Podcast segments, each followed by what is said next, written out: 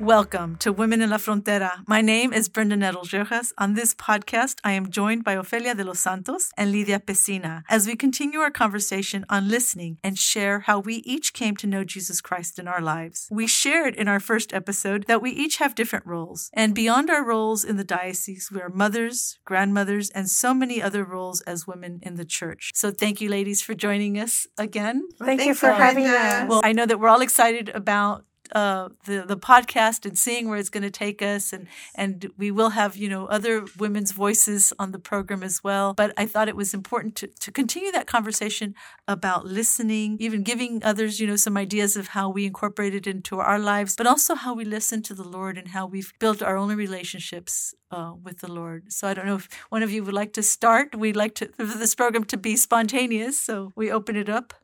Well, one of the things that I thought about, Brenda, because in the last time that we spoke, we talked about listening, and you were reminding us how listening to each other, but listening to God and listening to the voice of God is such a crucial part in each of our lives. And one of the things that came to my mind is how important it is that we remember that God's voice speaks to us at every stage of our life, and how God's, uh, I think children have a special capacity to be open to God's voice I I mentioned a little bit last time about how I came from a Catholic Methodist family and my Catholic grandmother would take me to CCD and when I was getting ready to, to celebrate my first communion, I thought it was like the most important thing in the whole world. I told the teachers at my school, I was so excited because it was super, super special. And I thought about it this week because my my grandson Elian will be celebrating his first communion very soon. So I think it's you know how I feel like it was being open to the Spirit of God to leading me in whatever whatever direction he had for me. I love being able to, to be privy to both my mother's Methodist faith and to my Catholic faith, but this is where he was leading me. And I think about it a whole lot right now as a grandmother because I think we live in a world where there is so much sound and uh, around us that I my hat's off to young families who have to maneuver all the technology that our children are, are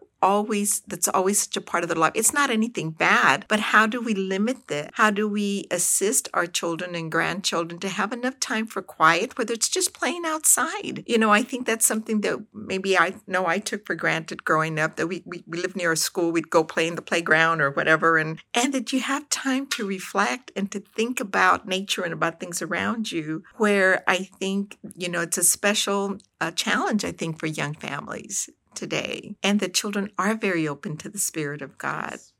Very. That's, that that is so true and I, I, such a beautiful story because again we, we are such a consumer society and we're consuming data um, whether it's on our phones whether it's on in the car whether it's i mean we're just always taking it in but as you mentioned that time to sit and reflect and beautiful that it's children who remind us um, and sometimes we have to return to to our own childhood and think about we did have a little extra time and made a little more time to to to sit and listen and hopefully we do that the same for our children or our grandchildren. Right. I think uh, as a grandmother i, I agree with with lydia wholeheartedly that we care so much about our grandkids. Not that we didn't about our own children but there's something about that phase of our lives when we're young mothers and we're working most of us in our generation generation in any case are going to school and trying to further that that we didn't spend enough time. It, at least that's how it seems to me. And from talking to other people they they've gone through the same thing. But as a grandmother you have even more of a need to be there for your grandchildren because you know that your daughters are trying to do their best but it's not always enough. And it really does take a village right? So the other day i had my grandson come over for the weekend the youngest one because he's 10 the oldest one is 25 i have seven and the little one still looks for Nana. I'm called Nana by, by my grandchildren. And he came over and I had taken him to mass with me. It was a Saturday and he was particularly attentive to what the priest was saying because I sit right in the front, right? My husband says, any closer and you'll be at the altar. but he says to me, Nana, when am I going to know what my mission is? So he had really listened. This was the, the gospel about uh, Jesus asking Peter, Do you love me three times? And that he was uh, about to send him on, on his mission. And priest had mentioned that. I didn't even know he was listening. And I said, Well, it took me by surprise, right? And so right away it's like, Holy Spirit, take over. And I said, Well, mijito, first of all, right now you have to stay in school, do the best you can, and you're doing that, and, and follow your parents' guidelines, do everything you can to be a good good boy. And in time, God will show you, Jesus will show you what your mission is. But I have no idea and I'm so curious. I just hope that I'm here 20 more years so I can see what your mission is. He goes, Oh, Nana, you've lived a long life already. and I was like, okay, what does that mean? And I just started laughing because out of their mouths, you know, in other words, I can't dictate how long I have. I would love to see that, right? So I kind of offered that as a prayer to God, but I thought how special that a child, a grandchild of mine would ask me, what is my mission, Nana? He's the first. He's the first. Not that I haven't discussed it with the older ones, because I have an older one that even discerned uh, the priesthood, but it was just so special. And I thought to myself, if I can lay groundwork for this little one, you know, maybe uh, I'll work my way to heaven from purgatory. And, and the prayers of grandparents, yeah, I think, exactly. are. I mean, I think about my own Catholic grandmother. I often, it's I go to the Basilica several times a week, mm-hmm. being here at the Pastoral Center, mm-hmm. and it's a very special place for me. And I remember coming with my grandparents. Um, with my Catholic grandparents because we only lived about a mile and a half from here. And I remember how special that was. And I, it occurred to me one day that I was at the Basilica. My mission in life, you know, if I if I'm correct in how I see it, you know, that the Lord has led me to a ministry to families and to uh, married couples, engaged couples, was probably through a great deal through the purse of my grandmother because she used to tell me, You're going to do something special. But I, you know, I have no way of knowing. And for me, it is special, not because of me, but because I have the opportunity to facilitate in a sense, a lot of volunteers whose beautiful ministry is who touches the lives of engaged couples and married couples and, and families. And so to be kind of a, a, a conduit, you know, which is our role because like I'm just little me. But you know, if we allow the Spirit to work through us to touch the lives of other people. Right. We each have a role to play and mm-hmm. multiple roles. But again, I, so much to take in. I, I really liked what you were saying about the listening, how children are listening, and they're listening to what we say and they're also listening or witnessing our actions as well. And going back to Lydia, what you were saying about the prayers of grandmother Bishop is always saying que las oraciones de una abuelita son lo máximo.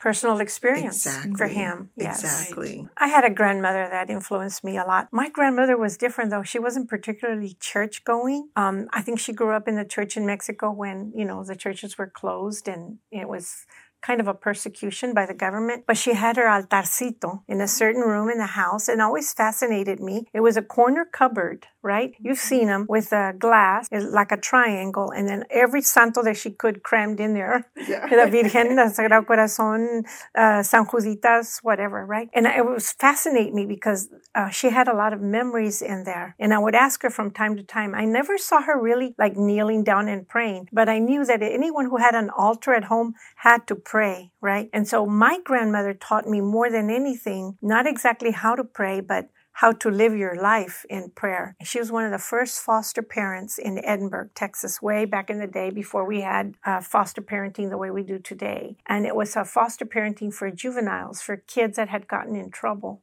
Uh, in somehow or another. Truancy or a pregnant teenager back then was a big deal. And so the parents would like disown them and then they'd end out in the street and get in trouble and then they were looking for foster mothers to take them in. So I remember that grandmother, we would go every Sunday. And one Sunday I went over there and there was a pregnant young girl. Oh my gosh, it was so exciting. I was like 10 or 11 and had never seen a pregnant girl before. I seen pregnant mothers, older people. And so I wanted the whole story. And I was trying to get grandma to tell us and she wouldn't. So finally we went around and started talking to the girl and she spilled the beans, right? And I was so amazed that my grandmother cared enough for a strange girl to bring her into her home.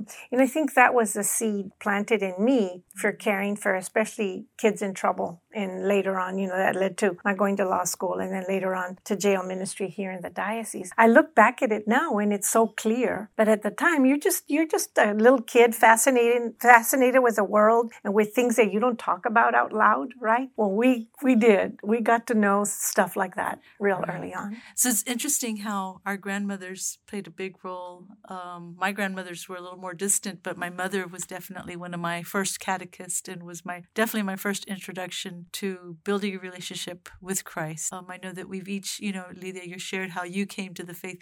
Um, Ofelia, tell us a little bit about how you came to know Christ even deeper.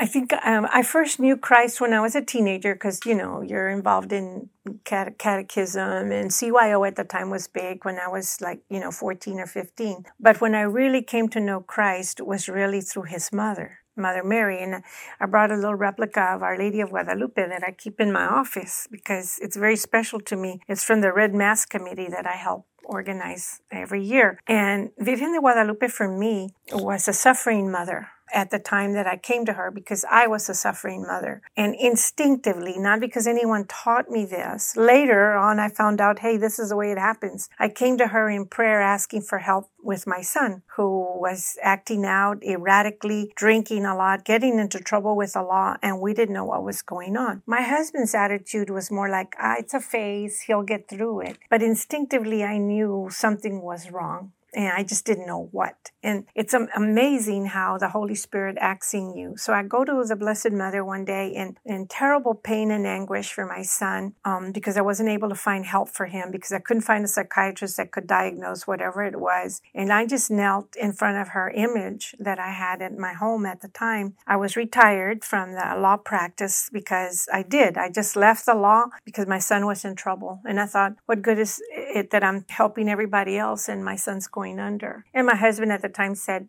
just stay home and do what you need to do. And I'm a very hands-on mother. And so I went to her and I said, I said, Blessed Mother, and I spoke in Spanish because a la Virgen de Guadalupe se le habla en español. Virgencita Santa, le dije, eh, tú sabes lo que es sufrir como una madre. Tú sufriste con tu, con tu hijo. Inmenso, inmensamente. Entonces yo te pido que si tú vas a tu hijo y le pides ayuda para mi hijo, yo te prometo de que de este momento yo te serviré a tus hijos en donde quiera que estén. And I was crying and I just, the, the, the prayer just came and all I can tell you is it was this, her spouse, the Holy Spirit. And I felt so much better after I did that, not knowing what was going to happen, but I was just a cry of anguish. So then, you know, it's a long story short, it led me to coming to scripture classes at the Basilica, uh, coming to mass every day at Holy Family Church in Edinburg, praying the rosary every day with a, a group of very faithful uh, little old ladies, and now I'm one of them. and and it just it led me to the peace that I feel today, even when my son goes through his ups and downs. And and I just I just wonder uh, how the Blessed Mother found me that day and immediately responded because within days my son was willing to go to yet another doctor, try another medication for his bipolar depression, which which, which he was suffering. And I'm not going to say that he's healed healed because he's not. Uh, we have our ups and downs, but now it's like she's walking with me and she's leading me to Jesus. All of a sudden, one night recently, I'm praying my prayers and I'm not praying to her.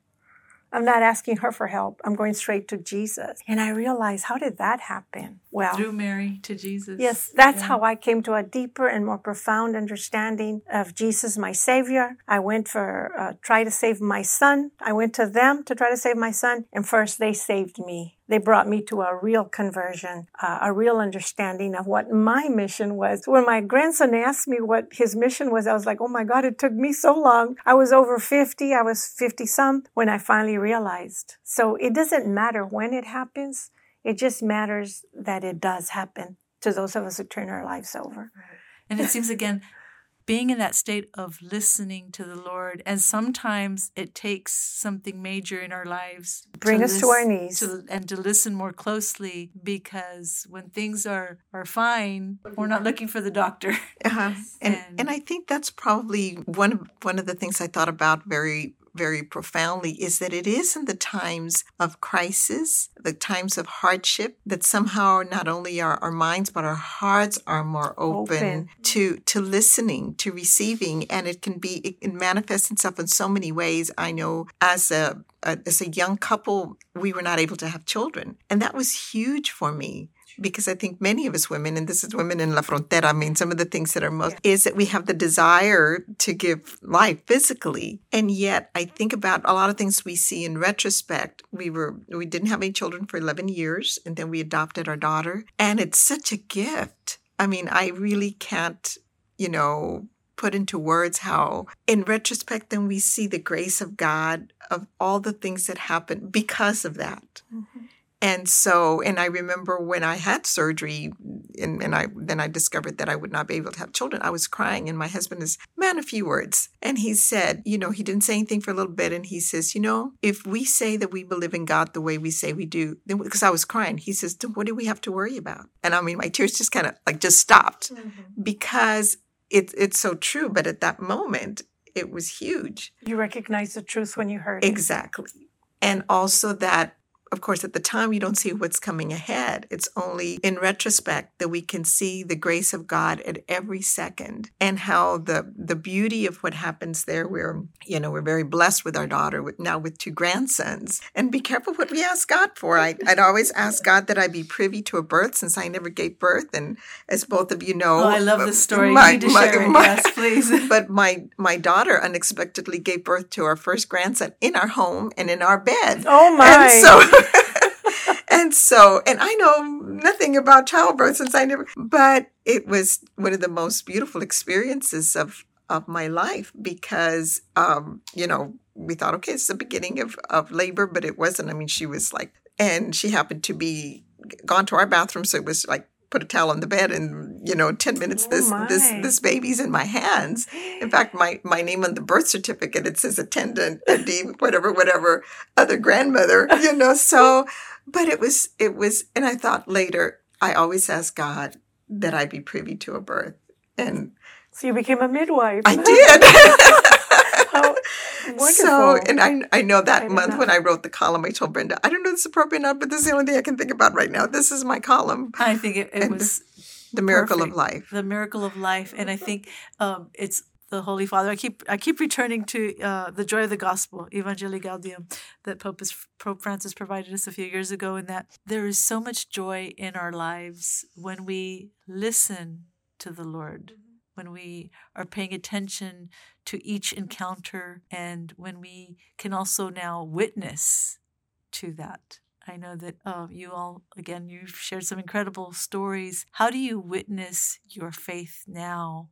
Um, after all these varied experiences, you know, some some of crisis and so many of joy. Well, I, I hope that I guess my hope is that the witnessing comes through listening and through patience because I think, you know, we started since the last podcast that you have on listening, and it is not an easy thing to do. And I think when I reflect at the end of my day of what transpired, I know that you know when it's like we're too busy or have too many things that that's when when at least i can say that's when i fail you know because i haven't listened. So hopefully when i listen to the people around me whether it's my own immediate and especially my own immediate family because sometimes that's the most challenging uh, because of the people we love the most the people we live with and life is messy and you know it's sacred but messy and it's it's the listening and and hopefully through patience because because it is and, and I hope that that I can can do that in my many roles or at least strive to because that's what Jesus I believe asks us. He he te- Jesus teaches us self-emptying love and and and the love that we, I mean what we see portrayed is you know love means what are you going to do for me? or what makes me happy? But we've always known that that Christianity is is you know is the opposite of that. It is. It is it, jesus teaches us you live for the other. It's like i to do the loving thing when we feel like it and most especially when we don't feel like it with every single situation in our life. And i think that was that's a key that i'm still struggling with a, the patience and in every moment and in every of our lives. Well i can say i struggle with it. I mean we struggle with it but i think when we're aware of it you know we could continue to ask for the grace to be able to to do that better. And when we fail you know it's like i tell my grandson you know all of us fall but then it's like start over. start over again. again again yeah. And, again, and, and again, and again. again. yeah. Well, Phil, anything I just try to be there when I receive prayer requests or calls. I still get calls from people that knew me when I was an attorney, and they're asking about what to do in a divorce situation or a transfer of title situation or a family dispute when someone dies, you know, all the common things that families deal with. And I never say, I'm retired, sorry, I can't. I always say, when I was practicing, this was the law. I'm going to tell you what I think, but then you need to consult with an attorney. Or I will even call an attorney that I go to today and, and say, I'm referring someone over to you, especially when it's something like um, just recently I had a, a young woman call me and say, Well, my mother says that I need to talk to you, but, uh, you know, I, I don't want to do anything about this. My boyfriend was kind of inappropriate and my mother thinks I need to report it. And I'm like, Come on, come over right now. Because one thing I did do during my practice was I try to protect young women because they are so naive sometimes and so sheltered that they don't know what to do in a situation that might turn more than just abusive. And having had a daughter that went through an abusive uh, relationship, you know, I'm always like, you know, on guard against that. And so I will go out of my way. I will meet with them. I will make time because that's so important to me. That's that's one thing that I do. Mm-hmm. Well, I can definitely attest to that. You are both ladies, and I think we all try to be people who put people first. That is that is definitely an, that's all God way. wants us to do. Absolutely. Mm-hmm. Well, can you believe, ladies, that we are running no, out of time already? but I haven't finished. Again, nunca so, terminamos. yeah. Um, but as we share our stories, what's one because we're all we're again. I said I, am the first to say I'm always struggling. Um, I, you know, I take three steps forward and then, you know, yeah. 10 back, it seems like. What's one concrete action that we can, that you can undertake each, um, to strengthen your own prayer life and, and listen better to the Lord? I try not to let one single day pass without praying the rosary.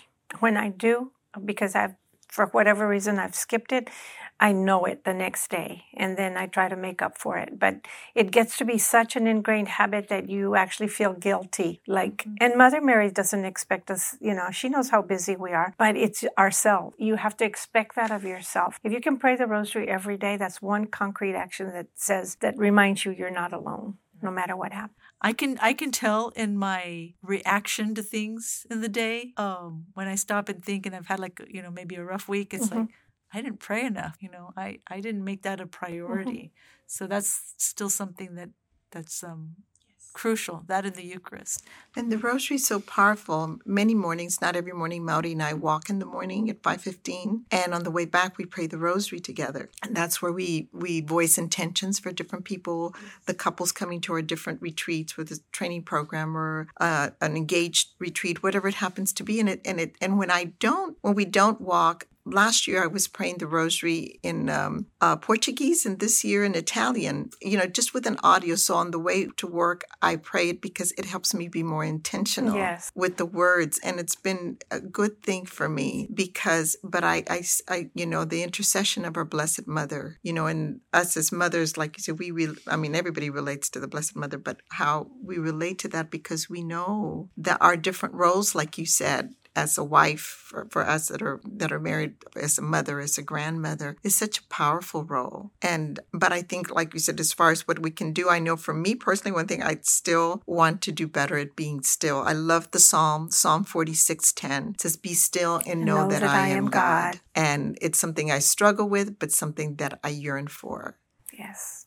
Well, thank you so much for sharing that. And uh, we'll be sure to be posting the questions so that others can join us in this and thinking about these questions is how did you come to know Jesus? How do you follow Jesus Christ in your daily life? And how do you think you're being called to serve the Lord? And another question that we'll leave our listeners with is how do you witness to others through your actions? Um, good questions, and thank you so much for, for sharing some of your stories. Is there a frontera tip you'd like to uh, share with, with others? I I'll I'll start with sharing. I know it came out a few years ago, but I think it's every time I revisit it. If you see my copy, it, it has different colors and different, indicating different times that I've read it and reread it. The Joy of the Gospel by Pope Francis, his Evangelii Gaudium, his apostolic, one of his first apostolic uh, letters. So I, I recommend uh, that as some reading. And I would say for me, the tip is not my tip. It's just one to pass along. And that's Bishop Flores that always tells us to to read a little bit of the gospel every every day in the sense that uh, one time I was getting ready to write a column and I was going to call it uh, "You Are What You Eat and You Are What You Think." And then I went to a confirmation mass, and Bishop's homily was on that. And he says, Well, people say you are what you eat and you are what you think. He says, But you're not what you eat, or I'd be a chorizo and taco from Stripes. he, he says, But you are what you think. And we need to make a little bit of space for the words of Jesus. So we incorporated that into our family. And since my daughter's with us right now, our our ten, nine year old grandson, which just a little, uh, just two verses from this, the the Gospels every day. Doesn't have to be a conversation or anything, just because the words do stay with us, and so that would be my mine. The Word of God is power. Jesus is the Word. So I agree. I use my Magnificat, and then I also have the Word among us because I, I am familiar with them through the ministry to the jails, and it really, really feeds me. Even if I don't have time to meditate on it, I've read the Word of God. It has power. It's in me, and it's going to help me. Well, it's been a real joy ladies, um, always. And I look forward to future conversations. Um, we, we do plan to have uh, other women join us on the program, but I know that you will both be back. Uh, That'll be often. Thank you for joining us today on Women in La Frontera. Until next time, let's go and use the gifts God has given us to set the world on fire with God's love and grace. Amen. Amen.